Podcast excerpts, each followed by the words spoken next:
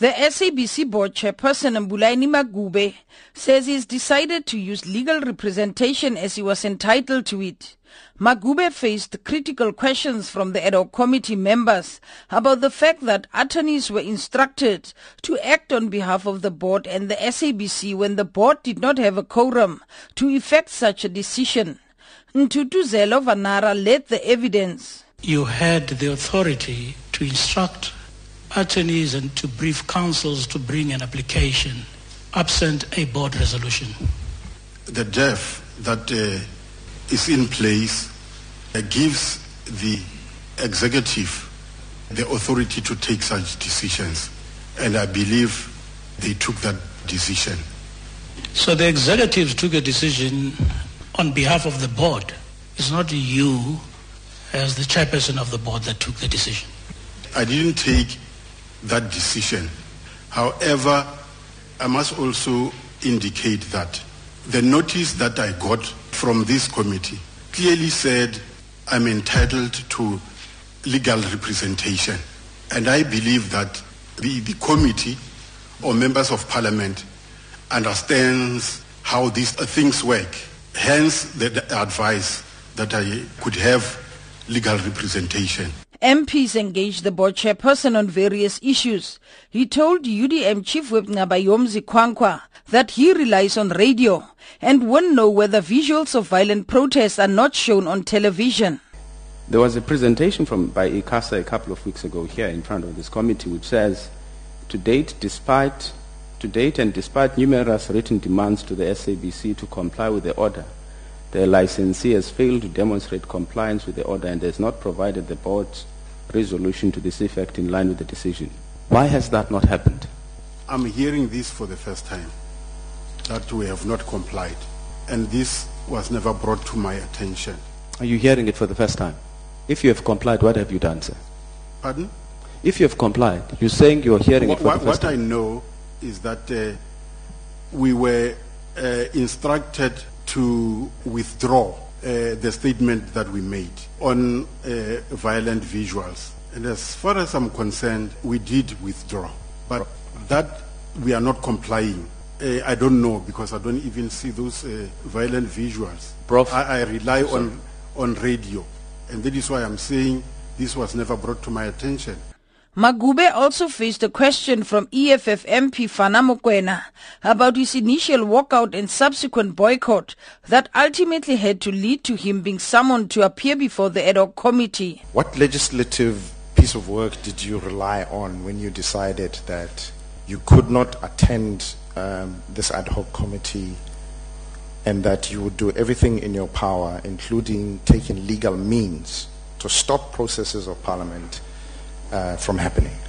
I relied on the supreme law of this country, which is our constitution. You are aware that you are also bound by the Broadcasting Act. Yes, I'm aware. You then went and uh, called a press conference after your dramatic walkout uh, of Parliament. Called a press conference in which you said that you would not attend Parliament to the extent that this Parliament had to issue summons to get you to come and account. On what legislative piece did you rely on in, in, in, in, in calling such a press conference and making such a remark? Uh, I'm, I'm, not, I'm not sure whether uh, individuals have to rely on uh, pieces of legislation uh, when they have to call pre- press conferences. This is for the first time that I'm hearing about it. Steve Swart from the ACDP wanted to know whether Maguvhe was aware of the allegation of the awarding of multi-million irregular contracts, as was revealed by the former head of procurement, Sipho Masinga, who also gave evidence. the CEO and the CFO announced the board's decision to effectively change the procurement reporting lines from G, CEO, to the CFO. That is a board decision. You would have chaired that board decision.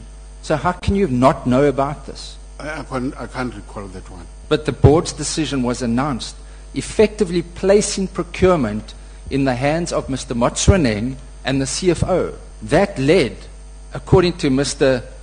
Shushu to a hundred million rands being processed without proper process. Surely that is a matter of great concern to you. Yeah, it's a matter of great concern, but like I said, I was not aware of that. I'm hearing this for the first time.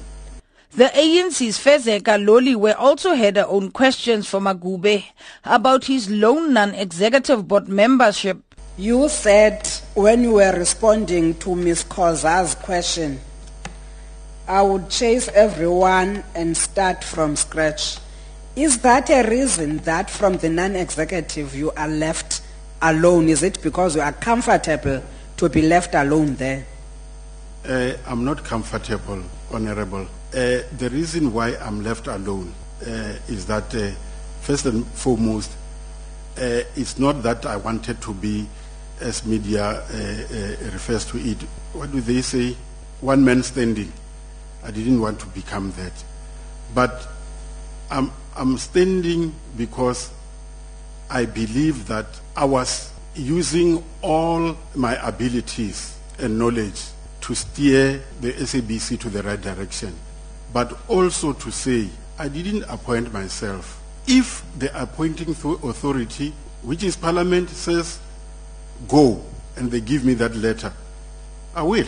But uh, as, as I'm here before this committee, I don't have that letter yet. Can you educate the South Africans what constitutes a board?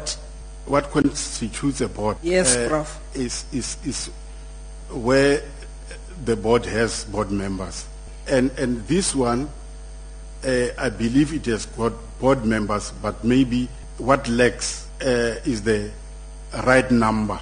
SABC company secretary Teresa Geldenhuys painted a gloomy picture of the bigger problem that the SABC will be facing soon because of the accounting authority of the acting executive positions, which will expire soon. What is the contingency plan for all of us? For all of us at this stage, the SABC has a delegation of authority framework within which there are certain levels that approval can be done.